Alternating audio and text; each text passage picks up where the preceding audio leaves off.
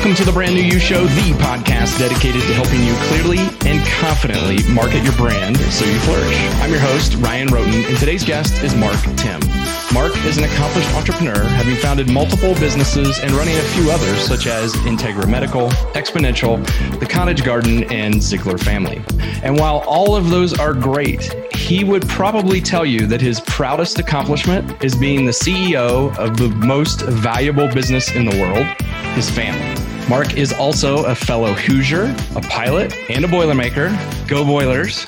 And he's the co author of the book Mentor to Millions, a book that he wrote with Kevin Harrington, one of the original sharks from the TV show The Shark Tank. Mark, it is my pleasure to welcome you to the Brand New You Show. Hey, thanks, Brian, for having me. We're so excited to be here. Yes, fellow Hoosier Boilermaker, but you said probably would say, I'm going to tell you without a doubt, unequivocally, that in all of my life's learning, being the CEO of my family is the thing I'm not only most proud of, but the thing that I love most doing. Yeah, and I got to tell you, in the book, uh, which is an excellent book, by the way, highly recommend people go out and pick it up, or at least pre order it now, but pick it up when it's ready. But you interweave the lessons of Kevin, you know, your business life with him, also with your family life, which I thought was really pretty cool, and how you apply business lessons to family lessons. And we're going to get into that here in a minute. But I have one question that I like to ask all of my guests before I get sure. started, which is if you could vacation in only one place for the rest of your vacation days, where would you go? If I could vacation in only one place for the rest of my days, my wife and I just got back from Aruba, and okay. we're just talking about how to get back there and so we we loved it and it was amazing now since it's an island that makes it a little bit difficult for me to say only one place but i'll stick with the a's and say either aruba or asheville north carolina both of which we love dearly and we are leaving on thursday for asheville north carolina so you can see how committed we are to these two locations yeah, totally different locations too. Totally it's amazing. Different. Awesome. So Obviously, we're here to talk about today the book Mentor to Millions, which again, really, really good book. Lots of lots of great lessons in this book, especially as somebody who's been in entrepreneurship or at least running your own business now for three years. And what I found interesting about the book is that like a lot of business books, entrepreneurial type books start off with business stuff and like they just dive right in. But uh, your book is different right away because you describe something that I think a lot of entrepreneurs experience and struggle struggle with. Some choose to do something different about it. Some just sit in their driveway and think. So, what is a driveway moment? Yeah. So, it was interesting because our publisher is Hay House and they've published thousands of books. And when we turned in the manuscript, they literally came back, our editor came back and said, The opening line of this book is the most compelling opening line I've read in a decade. And I'm going to go ahead and spoil it for everybody and give you the opening line.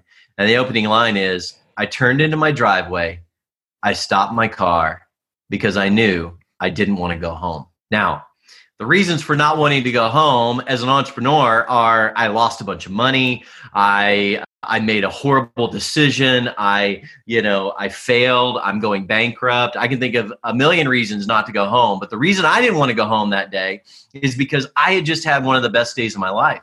I made every single decision with confidence and clarity. I had one of the biggest sales I'd ever made in my entire life all happened in that one day. And I turned into my driveway, and there's a little hill where I can stop my vehicle before anyone at home can see me. And I stopped there because I just left a world of confidence and clarity. And I knew I was going home to a world of chaos and confusion.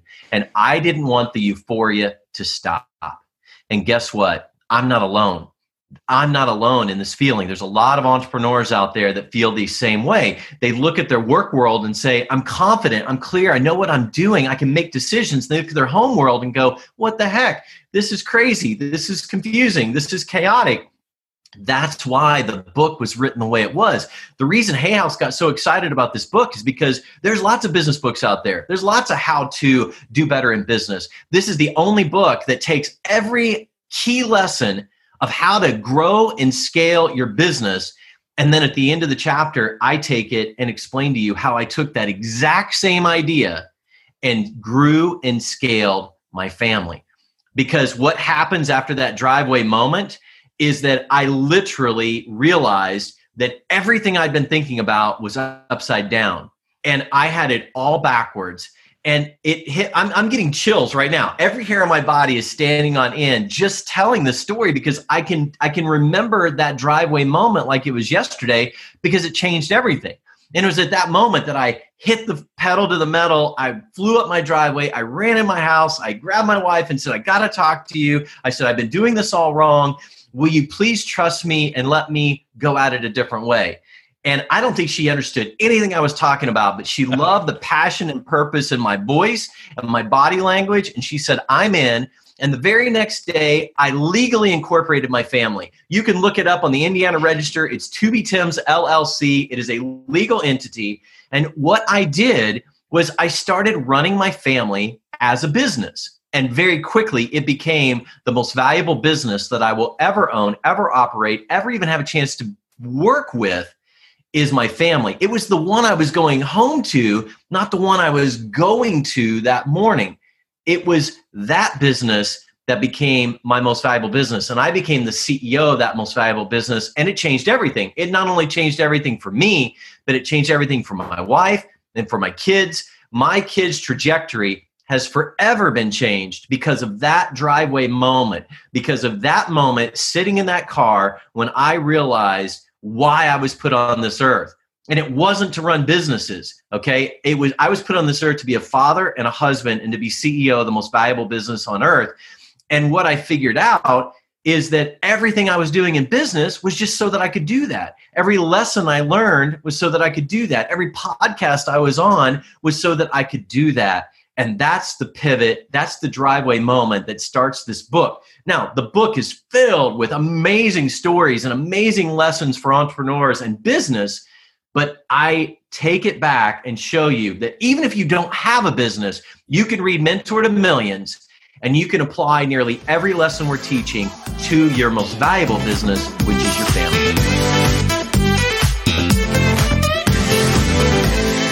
One of the things that you talk about right at the beginning of the book that you did with your family, which I found interesting because I actually did this um, probably not thinking about it in the same way you did. In fact, probably not at all, but I did it anyway. I had all my family take an assessment because I'm a big believer in assessments and understanding, you know, self self awareness and kind of growing yourself in that way. And so one of the interesting things that came out of it was that my wife and my youngest son are like the same person. And I so can see that. And when they get into disagreements with each other, they argue the same way. It's just amazing. But you gave your family the DISC assessment. So how much how much of that has impacted the way your family interacts with each other?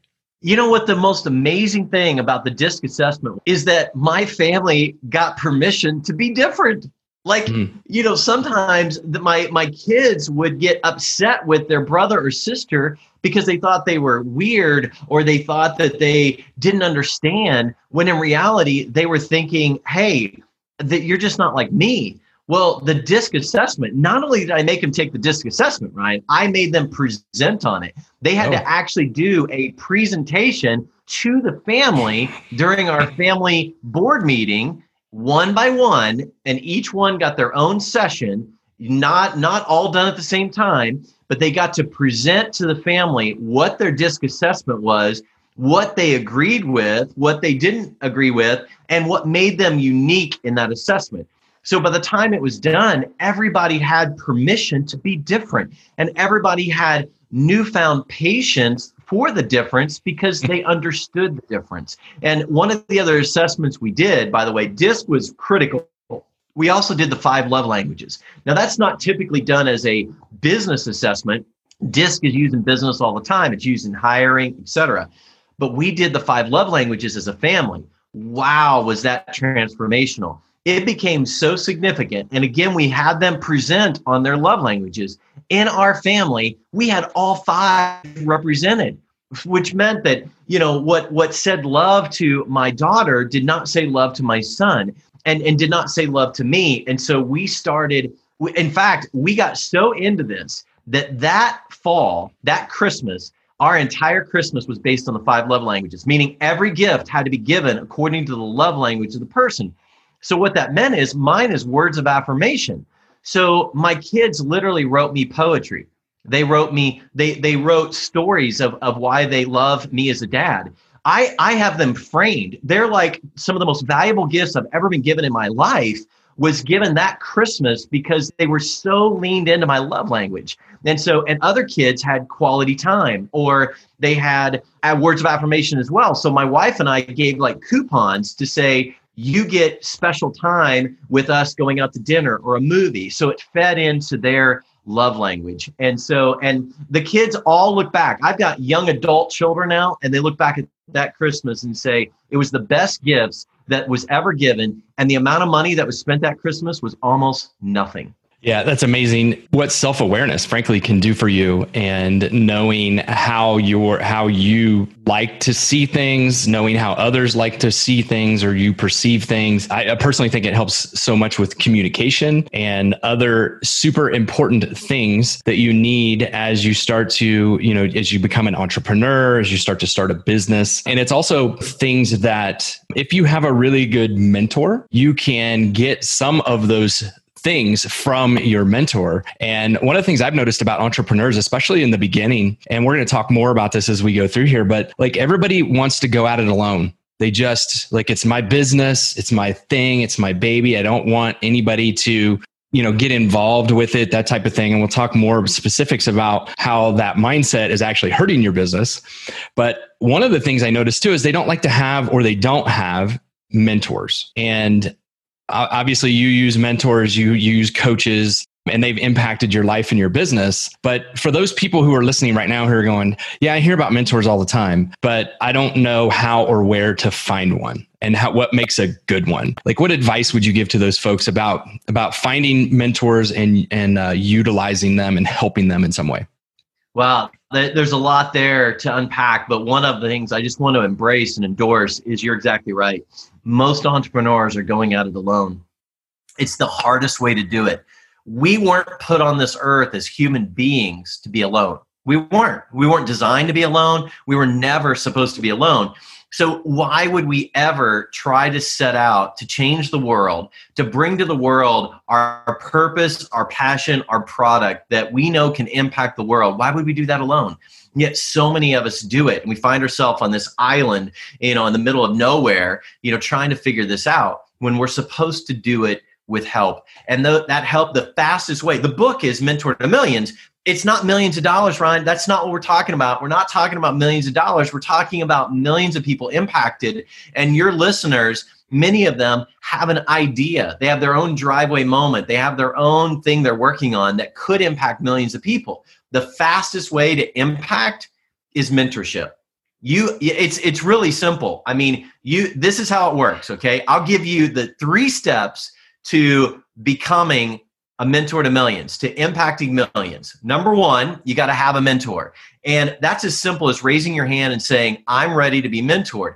It could be someone in your inner circle that says i'm ready to mentor you it could be someone in your inner circle that knows exactly who you need as a mentor. But I believe you already know everybody you need to know to accomplish everything you need to accomplish in life. You just have to raise your hand and be bold enough and courageous enough to say, I'm ready, I need a mentor. So that's number one. Step number two is you then have to become the best student of that mentor. So many mentors, myself included, get so frustrated. My mentor, Kevin Harrington, one of the busiest guys I've ever met, never, I get dizzy just looking at his schedule. I can't imagine doing his schedule. So when he agrees to mentor me, like I go out of my way to make it easy for him because I know how busy he is. And he appreciates that. And you know what he does? He gives me more time because he appreciates and respects the fact that I value his time and I became his best student all of a sudden he found time for me. We started traveling together. I, I, brought my family down to where he lives for a month so that I could travel with him, be on the airplane with him, be on in Ubers with him, be in proximity to him. And so I made it easy for him. I became his best student. So number one, raise your hand. I need a mentor. Number two, when you get a mentor, be their best student. Now here's number three. You accomplish number one and two. It's like building a house out of bricks somebody your mentor gives you the bricks and bricks are awesome if you've ever seen a brick house a block house man it can withstand anything but bricks alone even a, a small guy like me can knock over a brick wall if it's just bricks mm-hmm. what it's missing is the concrete the mortar. What makes a brick wall a foundation that you can build a skyscraper on is the concrete and the foundation. So you get the bricks from your mentor, from being his best student, but the way you lock it in, the concrete that that forges the foundation is when you then become a mentor yourself. Because the process is you've got to learn it, then you've got to live it, and then you've got to teach it. And when you start teaching what you've learned to other people, that's what locks it in. That's what creates a foundation that will allow you to impact millions of people. This is the lessons we teach in the book, and we teach it through lots of examples of failures and successes and ideas. And, and there, it's loaded with ideas, but it's not a how to book, with the exception of what I just gave you. We do tell you how to impact millions of people because we say you need to get a mentor you need to be the best student and you need to be a mentor. That's the trifecta of real impact. I love that because you hear all the time like the best way to learn a subject is to teach it. And yep. you know because you're out you're out there you're kind of vulnerable and you're mo- helping other people move forward with lessons. One of the one of the things that you talk a lot about which kind of surprised me like for a business book. I mean you hear about it all the time, but it surprised me that you talk a lot about failure in this book yep. and how you can learn from failure. And um, so I, am just, you know, curious, like how important is failure in the entrepreneur's journey? And is it okay to fail with your mentor watching?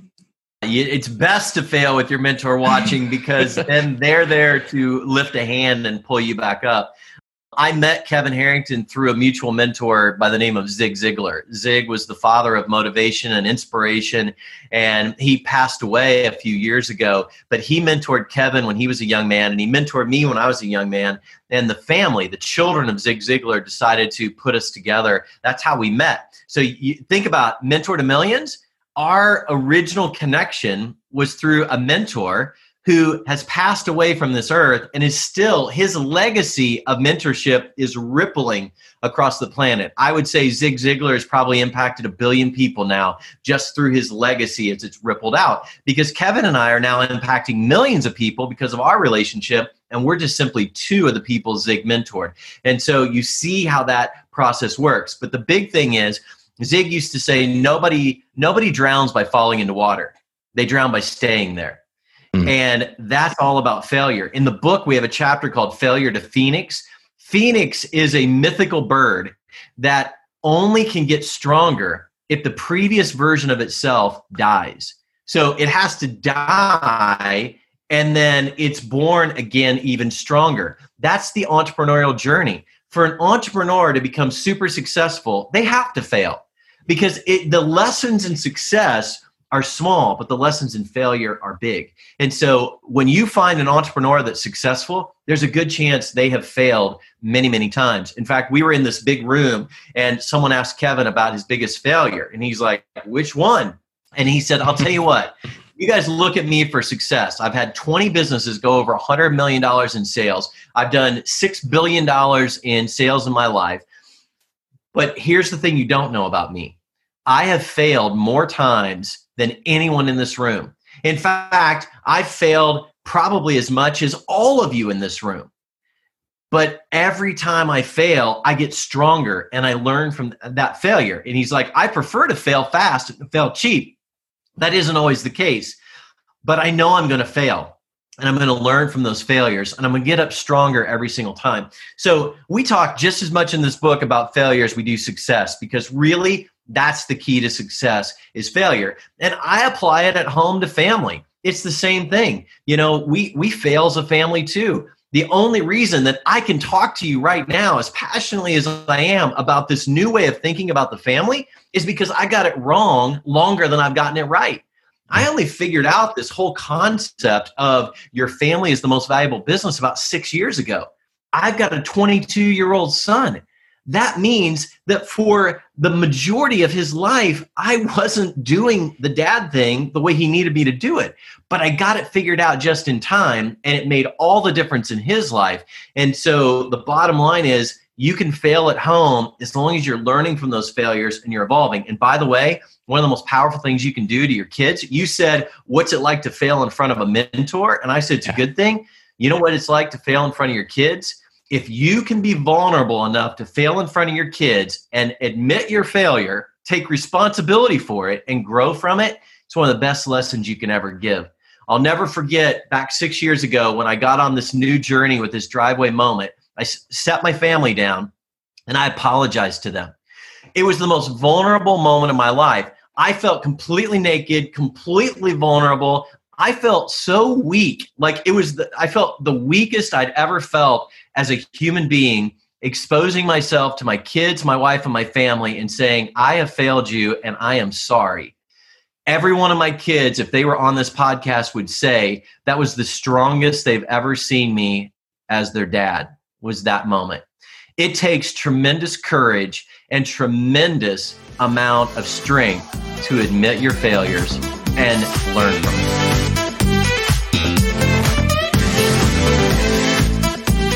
There's obviously a lot of people right now with COVID going on who've been impacted, you know, from a career standpoint. And I remember three years ago that I was let go from a company after 13 years. And the first thing I did as I was driving back to my house was think, how am I, I like, it was kind of my really long drive moment. but how am I going to explain this to my kids? And, you know, there's a couple of trains of thoughts. One, I could just not say anything and just go find another job. And like one day they would see a different logo on my shirt. but I decided to use that opportunity to talk to them about, you know, career ladders and how things happen and not everything's in your control. And so we sat down at lunch and I explained to them what was happening and that I was not making any money anymore and I was going to go in this new direction and create a business. My youngest son looked at me and he goes, It's okay. Everything will be okay. You'll make it work. And you know, talk about just like an encouragement to move forward. It was it was amazing. If you just be honest with your family and let them know what's going on instead of trying to keep all this stuff inside because all that does is just eat away at you and it ultimately will play itself out in front of your family in probably a way you don't want it to. You're completely right. And that's why we talk about failure in the book because again, we want to teach people how they can impact millions it's going to be because they're willing to fail and learn from it because that's just the process. That is the process we all have to go through. Yeah and, and failure is uh, as i mentioned earlier it's one of the things that you talk about a lot in the book. And one of the earliest failures i think for entrepreneurs or at least what we would view as entrepreneurs is when we get a no from a sales call or we get a no when we're standing in front of somebody, which is worse, and they tell us no. One of the lessons that, that Kevin talks about in the book that you you know you write about one of his lessons is called in a sales call isolating the objection. Can you tell us what isolating the objection objection means and how that helps once you can do that? Yeah, but I got to give you a little more context about no because here's the deal. This is something Kevin taught me. So this is something my mentor taught me. Kevin actually tries to get a no you know because it's it takes a long process often to get someone to a yes when you're trying to sell them something but usually you can get to a no pretty quickly. And why does kevin want to get to a no? Because the only person you can't sell something to is a maybe. You can sell to a yes and you can sell to a no. Now what do i mean by that? When someone says no Kevin can't help himself after all the years of being an entrepreneur. He gets a little smile because do you know what he just learned about that person? They're a decision maker. And he can work with a decision maker because he can isolate their objective. He can find out why they said no, overcome that objective, and turn it into a yes. But if he can't get a no and he gets a maybe, or even worse, a non decision, then that you can't do anything with that. You can't help that person make a decision if they're not a decision maker. But if they are a decision maker, then you can just help them get to the right decision. So when you get a no, that is the green light to say, now I need to find out why it's a no so that I can overcome that objective. So that's the whole concept of isolating an objective is figuring out, oh, you said no. Would you mind explaining to me why you said no? Oh, sure. I said no because the price is too high. Boom. You now know the objection. Now you can isolate it and you can overcome it. But until you got the no, You didn't know it was price. Maybe it was quality. Maybe it was color. Maybe it was, you know, proximity. You didn't know what the no was going to be until you got the no. Once you got the no, you can isolate the object the objection, you can overcome it. But the biggest thing for people to hear is that the second best response to any ask for a sale is no. Of course, the best response is a yes. You're done. It's over. Boom. The second best response is a no. And most people wouldn't say that. Most people would think of any other response other than a no, because usually when people get a no, it's over, game over, they're done. But if you really understand the power of no, then you'll go for a no so that you can get an even bigger yes. Yeah, one of the hardest things that I started doing I won't say early in my journey, but after a while in my journey was when I got to know asking people why. Like, because no can be such a hard feeling for you. Like, uh, and so you're kind of numb and you don't think to ask any more questions. But when I started asking why, like, okay, great, I get it's a no, but why is it a no? You learn so much about your offer you learn so much about their mindset. And if you use that information later, you can tailor your messaging and marketing and some of your sales presentation in order to maybe overcome some objections during your presentation as opposed to getting the no and then having to go in and figure out, okay, why did they say no? Couldn't agree more. Said it extraordinarily well. Agree with you 100%. Speaking of growth, entrepreneurs all want to grow. I want to grow my business. I want to grow my business. But what I, you hear more and more of too, especially with startups, is I want to scale. And yes. you really do, you and Kevin do a great job of explaining the difference between growth and scale in the book. So, can you take just a minute and help us understand why we actually don't want to grow? Yep. So we we basically separate growth and scale from the best way to do it is mathematically growth is linear. Okay? Growth is linear and scale is exponential. And we want entrepreneurs to scale. And scale happens at a particular time in the business where the business is ready. And we refer to in the book as the hockey stick, where it goes along, goes along, goes along, and then it hits this curve and it begins to scale. But this is actually one of the biggest reasons I chose Kevin as a mentor. So it wasn't for family, it wasn't for all the things I ended up learning. I said, this guy knows how to scale. And I had had successful businesses, but none of them scaled. They all grew. They grew over time. They grew to a certain level. They plateaued and never got any higher. And in some cases, they grew, plateaued, and then went down. And that was the process that I was experiencing. And I wanted that hockey stick. I wanted that scale. And I knew Kevin could teach it to me, and he did teach it to me. And he taught it to me in very powerful ways. And I'll give you one example of what scale looks like. I was hiring people I could afford. So as I would do more in revenue, I would hire more people that I could afford. It's the same thing that most entrepreneurs do. Kevin didn't hire who he could afford. Kevin hired who was going to take him to scale. So he gave me the example one time. I said, I said, I don't understand. I mean, I, I, don't get it. How can you truly put a dream team around you to scale? And he said, most of the time, the people required to grow are not the people required to scale. And so he's like, when it's time to scale, I put a dream team in place. And he gave the example. He said, I would rather have a, a an accountant that is a $100 million scale accountant for 10 hours a week than a $1 million growth accountant for 60 hours a week. Now, put that in your mind for just a second and marinate on that.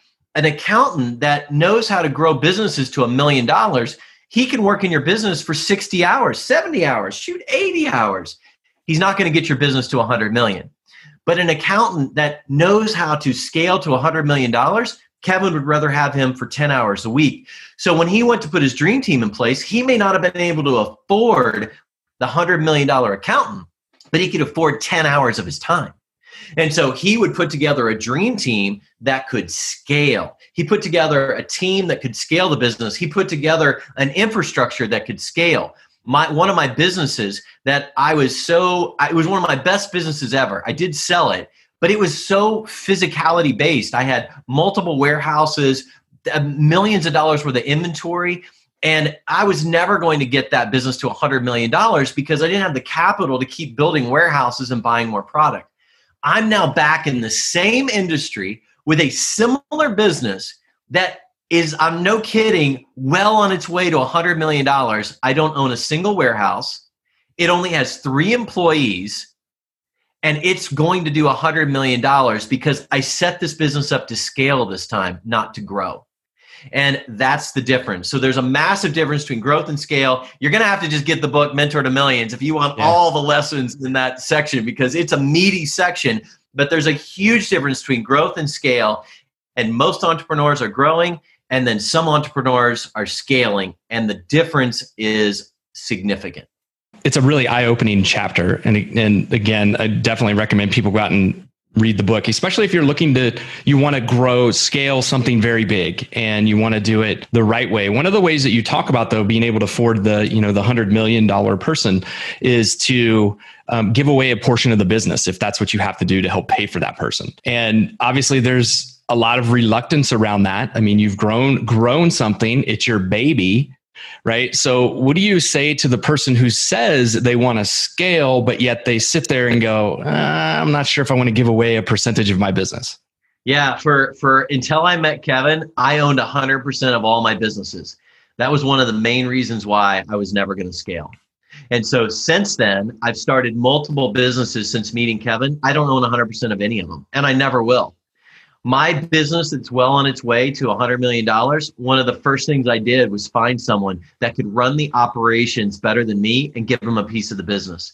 I still own the overwhelming majority of the company. This is a young entrepreneur that has all the hours and passion to give to this business. And I gave them a piece of the company so that when it started to scale, they were locked in. They're not going to go anywhere else. I kept bringing in these amazing young people. I'd have them for four or five years, and then they'd leave me because they were ready to do their own thing, ready to go on and work for someone else, maybe for more money or, or start their own business. But now I'm locking in this young talent because I'm giving them a piece of the business. And as soon as it starts to scale, the last place they're going is anywhere else because they've helped build it to the point of scale they're locked in and so i i know that so many people have the mindset that i did you see them on shark tank by the way those yeah. people that go on there and they're like fighting over one percentage point. And so we all see it. It's good made for TV, but in reality, it happens all the time. People are like so married to the fact of owning all of it that they miss the opportunity to bring other people in and to be able to afford $100 million talent just by giving it away. Now, I'm not a mathematician, I'm decent at math, but last time I checked, 50% of $100 million was more than 100% of a million dollars. And so that's the difference. You know, you can keep the the 100% and you can grow to a million dollars or you can give up 50% and get to a 100 million dollars. I choose that as a way of scaling business instead of growing business. Now you have to be smart about it. You know, the person I brought into this business that's going to do 100 million, there's stair steps. As the business scales, it's actually a her. She gets more and more of the company. Why am I willing to give more of the company as it's scaling? Because she's been a part of it. And as it's scaling, I can afford to give her more of it because my piece is growing exponentially as well. Right, and right. by the way, you can scale your family. I, I want to make sure we're clear on this. This is one of those chapters that I take this whole mind blowing concept of scale and I turn around and I show how I scaled my family. And scaling your family, again, is one of the most valuable things that you can do. You can scale your family in terms of impact, in terms of relationships. I now have relationships with my kids that are so far beyond anything I would have ever allowed myself to even dream of 10 years ago. And that's the relationship I have with my kids. That's scale. That's scaling a relationship. My children have chosen me to be their mentor for the rest of their life that's scale and you can do it too. It's pretty amazing to think like because you said something about the shark tank and they, they argue over that half percent and i always sit there and go dude it's a half a percent. Look at who you get. Like for that yes. half a percent yes. you're getting yes. these two people or this person. You get kevin. Like is yep. he not worth a half a percent? Come on dude. What are you, you thinking? Drives me crazy some people think that they have this thing called a perfect plan in their mind and they don't want to move past or or mess up their perfect plan which is usually you know the typical 12 month plan. This is what i'm thinking. Here's where things are going to go. But one of the things i found interesting as i was reading through the book was that kevin actually only espouses a six month time frame for business plans. That is blasphemy to a lot of people. Explain why six months is better than 12 months yeah, it's just because you you in this day and age, everything's moving so fast. I mean, seriously, everybody, everybody listening right now, go back six months. Yeah, no kidding. Where were you, and where are you now? So, do you really think a 12 month plan would have changed where you're at now if you'd had a 12 month plan in February, okay, versus a six month plan? And versus a six week plan. So his feeling is as an entrepreneur, one of your greatest strengths is to be agile, it's to be nimble, it's to be able to pivot and, and be able to respond to failure. I mean, one of the problems with a 12 month plan is that what if you're wrong? And now you've invested 12 months into being wrong instead of six months in being wrong. And, you know, and that's why he's like, I don't want to be wrong for 12 months if I'm going to be wrong, let's cut that down. Let's shorten that a little bit. Let's learn from our time frame and let's pivot. So that's why he has a much shorter time frame that he looks. Now, the reason he says 6 months and not 6 weeks is because oftentimes you have to cash flow, you do have to plan a sales cycle, producing merchandise, storing it, shipping it, fulfilling it, selling it, etc. So 6 weeks may not be reasonable, but 6 months is almost every business can cycle itself in a 6 month time frame. So that's why he picked 6 months and it's also to shorten that window of failure. Again, we're back to failure because his feeling is entrepreneurs are going to fail. It's part of the journey to get to that success. And so, why get locked into a long term failure? Let's shorten that so we can pivot, learn from it, and be stronger from it, and then hit that ball out of the park.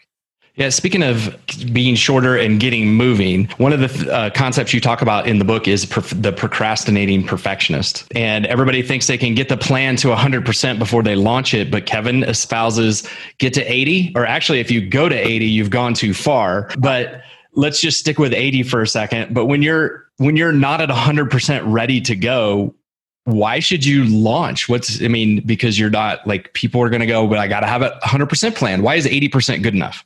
So, number one, you've done an amazing job of reading this book. I just got to tell you, this is probably one of the best interviews I've done. You you really got some some gold out of it because you're finding some of the best gold in the book.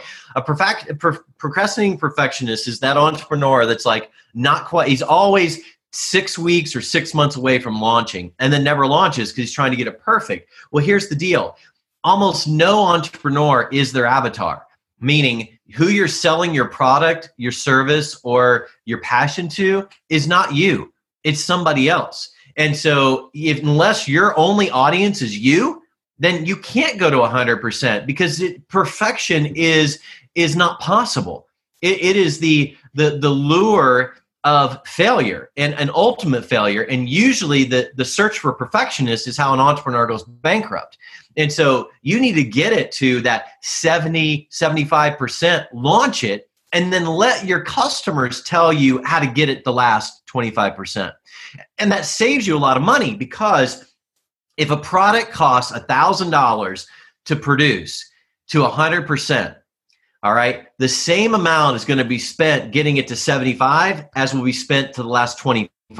So it's disproportionate that last little bit. So spend the $500 to get it to 75, launch it, and then you'll much better know that $500 that gets it to the perfection or gets it to scale at that point or gets it to something that will sell. Most entrepreneurs spend the $1000 or worse yet, spend more than the $1000 trying to get to perfection only to find out they were wrong and they have no juice left in the squeeze. They got no gas in the tank to be able to pivot and do something else versus take it to that 75, learn from your avatars, pivot, and then you know where to make the rest of your investment and how to take off at that point. So that's part of that failure. That's part of being willing to fail early, fail cheap, is get it out there before it's perfect. The procrastinating perfectionist actually almost never makes it to market. And that's really sad because many times they have a great idea, but they never make it because they run out of money, they run out of gas. Their team sometimes ends up leaving them in the search for perfection, which is not possible. Yeah, I, I actually work with an entrepreneur is like a kind of a, another role that I have where we help entrepreneurs kind of look at their business differently. And a key piece of that is the processes that they use within inside their business. And as a ex lean manufacturing and Six Sigma black belt, like I'm really processes are really ingrained in my brain. So how do you talk about this in the book is how do processes help you scale? Wow. The process takes all of the risk out of the equation. And so you know, one of the best things that you can do is literally if you've got a process, if you've got a process that you can use, it takes all of the risk out because you can follow that process. And oftentimes that process has been perfected by somebody else and you're simply using it. Just like I gave you the process for becoming your own mentor to millions or impacting millions, it's get a mentor, it's be their best student and then it's be a mentor that's a process okay that's a formula that works and it works over and over and so when we don't have a process when we don't have something to lean on then we're taking a lot of unnecessary risk and it takes a lot of of work and effort to be able to figure something out without a process. And there's so many books, there's so many podcasts. You know, Zig, our, our mutual mentor, said you can change who you are and where you are by changing one thing what you put into your mind.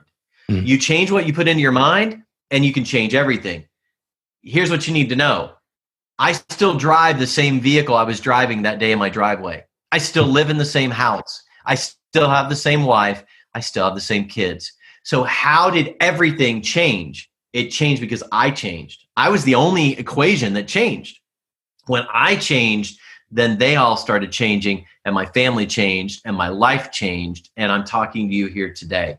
So, process is something that is powerful. It's a powerful thing to help build on and give us that foundation to be able to get our product purpose or passion to the world.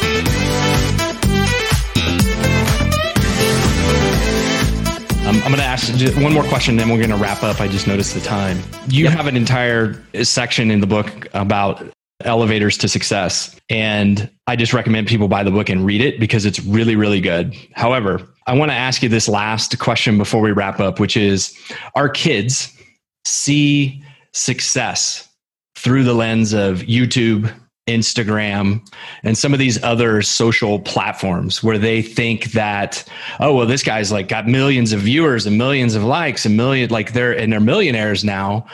They don't see the journey they just see you know the result and so how do you talk to your children about the successes that they see in these social media sites and the and the reality that sits behind them yeah that's a tough one because uh, you know the, the the concept is there's no elevator to the floor of success you have to take the stairs and everybody has to take the stairs. You can't skip the process. You can't skip the journey. You can't skip the failure, or you're skipping all of it.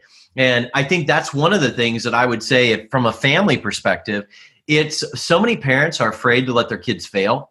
Like it's the most amazing thing when your kids fail because then they look at you and they need you and they want you and and that's I became my kids' mentors not because of my success, but because I, w- I allowed them to fail one of the best things I did, I don't have it in the book, but you can, I, I talk about it on my personal website, is I give my kids a debit card when they turn 13 and I put the money on it that my wife and I normally would spend on them and I let them spend it for the month. Okay, why do I do that? Because it's the quickest way to failure. I mean, mm. it, it, it, when they don't understand money, uh, it's exactly what my wife and I would spend on them, but we let them spend it and next thing you know, they're 10 days into the month and they're broke. And so they, they come to us and say, We need more money. And we're like, Well, where'd you spend your money? And they're like, Oh, yeah, well, we bought a you know $97 video game. Ooh, ouch. Looks like it's going to be a long month for you. And so it, it we we came up with this idea not because we wanted to be you know Grinches, but we wanted to teach them failure. And we went from being no parents to being yes parents. We get to say yes to everything. My daughter one time wanted to buy these things that supposedly made your eyelashes longer, like you brushed it on or whatever.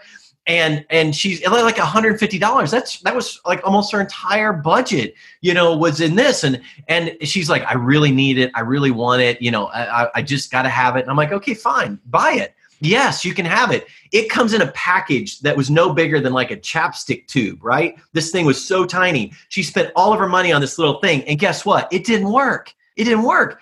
And so she learned this powerful lesson about you know you can't go spend all your money on something like that you know and so what a great way to fail at 13 14 15 so that then they appreciate later in life when they get their first job.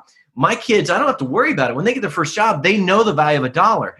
I've got three kids that have more in savings than most adults have and not a penny of that came from me. It came from me teaching them the value of the dollar from them failing and making mistakes early and now, as young adults, my old my oldest son just bought his first house to flip it, and he's paying cash for it, and it's nice. all money he earned himself because he learned early the value of a dollar. He became a saver, and he knew what he wanted to accomplish. That's what comes when you let your kids fail. Let them fail.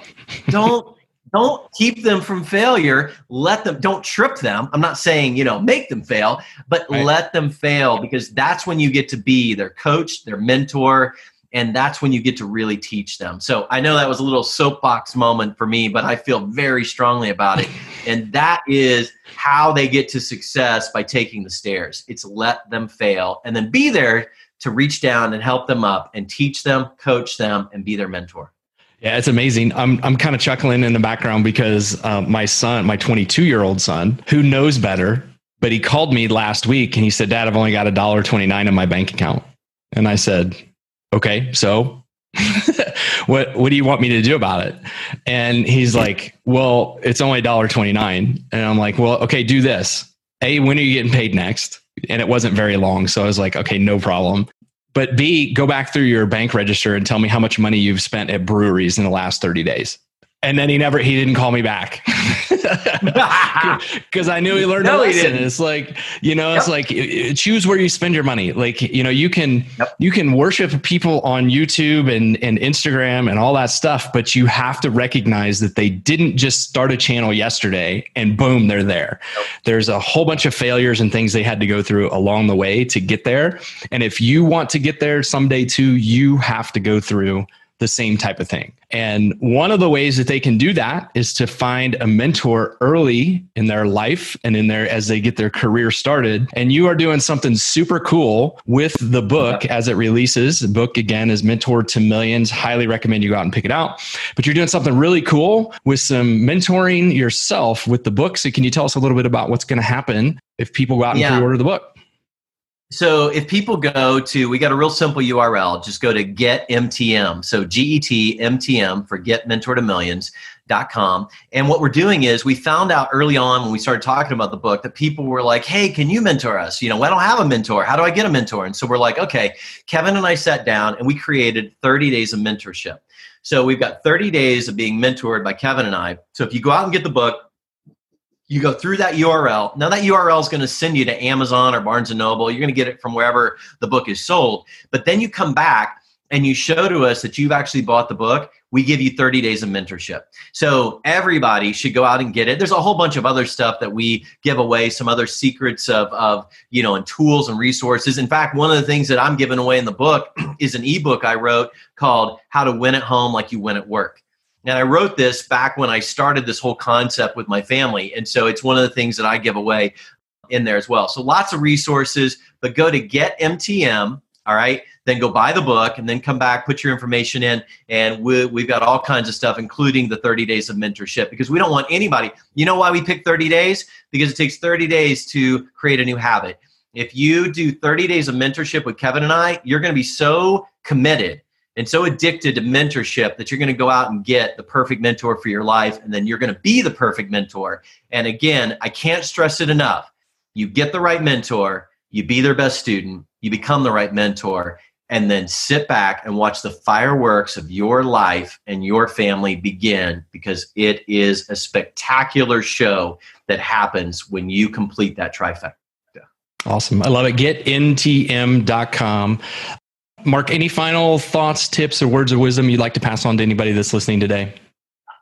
Well, I threw it out there. We talked a lot about family today. So if they do want to go to my personal website, I don't usually even give this out on a podcast, but marktimm with two M's.com is where I share all of the stuff on family, my the journey my family had, etc. And so I want them to get the book and we, we we share the book on that site. But if they want some additional family resources because we dove so deeply into that, feel free to go there. You can meet my family and engage with me personally if if you would like. Awesome. Fantastic. Mark, thank you so much for being a guest on the show today. And by the way, next time I'm in Indiana, I might just take you up on that last offer. well, yeah, I'll take you up on the last offer. I, I'm going to share a little nugget. You know, your whole podcast is about your brand, how to build your brand. One of the things I share in there is we actually created a family logo and a family mission statement and we branded our family and it was one of the coolest most amazing things we ever did. So that's how far you can take connecting the business world to your family. Yeah that's very very cool. Awesome mark. Thank you very much. Good luck with the sales of the book and if there's anything i can do to help move them along faster and scale let me know. I appreciate you. Today's show was edited and produced by ryan roden the music for today's show is Hudson Hawk by Neon Beach. All music licenses were purchased via Soundstripe.com.